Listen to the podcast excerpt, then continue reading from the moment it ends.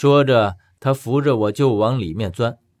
这些都是空管。我在心里想，薛果真是为了让我吃下迷魂香才编出这样的谎话的，而我竟然还一丝都没有怀疑他，就吃下去了。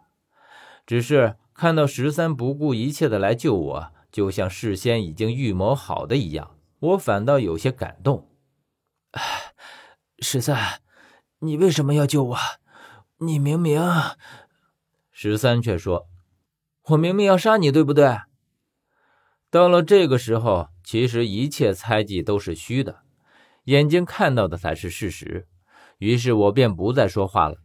十三的确没有要害我的意思，或者之前可能有这样的想法，但最终他还是没有，反而还不顾生死的来救了我一命。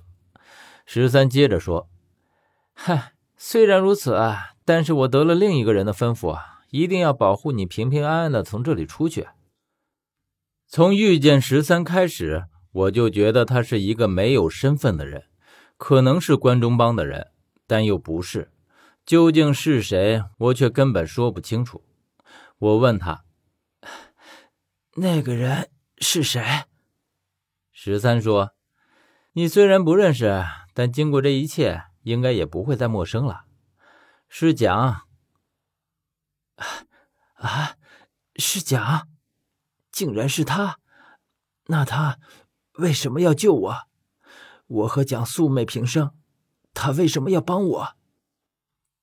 哼，薛和你也是素昧平生，但他也帮了你。听十三说到薛，我说道：“最后，最后关头你不在，所以你不知道发生了什么。”这时候，我和十三已经来到了大殿口。十三将我放在石柱旁坐下，他自己也坐下来。我觉得十三这是累了，于是说道：“十三，你不用管我，你自己先走吧。我这样只会拖累了你。”十三却看了我一眼，然后说道：“哎，虽然我不在，但是我知道发生了什么，而且现在我并不是要抛下你，而是我们必须要在这里等一个人。”一起离开。是谁？薛。可能是看到了我得知结果的惊讶，于是他缓缓说道：“何源，你以为你的伤口为什么血会自己凝固，从而停止流血吗？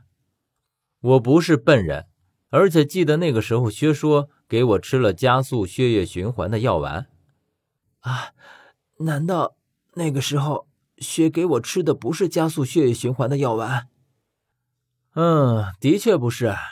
你那个时候意识模糊了，才没有认出来。他给你吃的是红莲妙心丸。红莲妙心丸却恰恰是让血液减缓流动的药丸。难道薛，你是唯一能打开上面那个黄金墙壁的人？而且必须是你的血从黄金棺里流进去，触动机关，除了你谁都不能。所以薛才会这么做的。我似乎已经明白过来发生了什么事儿，难怪厉还以为我是假。原来薛是刻意瞒着他的，和他合作只怕也是迫不得已。因为薛说过，厉知道翡翠碎片的来历。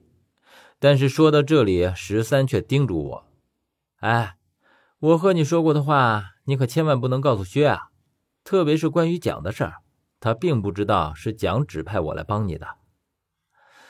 我只是看了十三一眼，但是这回却没有任何的猜忌。我说道：“我相信你。”我转头看了一眼黄金墙壁，那里面究竟是什么？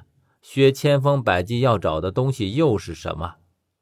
直到过了很久。我觉得我的意识模糊的感觉一点也没有散去，整个人浑浑噩噩的，像是在做梦一样。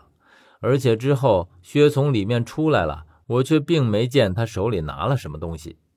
我只听见十三问他：“东西找到了？”“嗯，拿到了。”“那力呢？”“哼，估计这辈子都别想出来了。”然后他到我身边蹲下。看了看我的伤口，小远，你还好吧？我点头，勉强给了他一个微笑。还行，那点血还不至于要了我的命。然后我又听见薛说：“对不起。”我还打算说什么，十三却已经说道：“哎呀，有什么话到外面去说吧。你拿了那东西，保不定这里会发生什么，还是逃命要紧。”然后薛将我扶起来，我说：“奇怪，都已经过了这么长时间了，为什么我还是觉得头晕目眩？按理说药效早就该过了呀。可是我却看见十三和薛对视一眼。”接着，十三说道：“呃，可能是失血过多的缘故吧。但我觉得这并不是关键。十三和薛还有事瞒着我，而且我在薛身上闻到了一股很奇特的味道。这是什么味道，我说不清。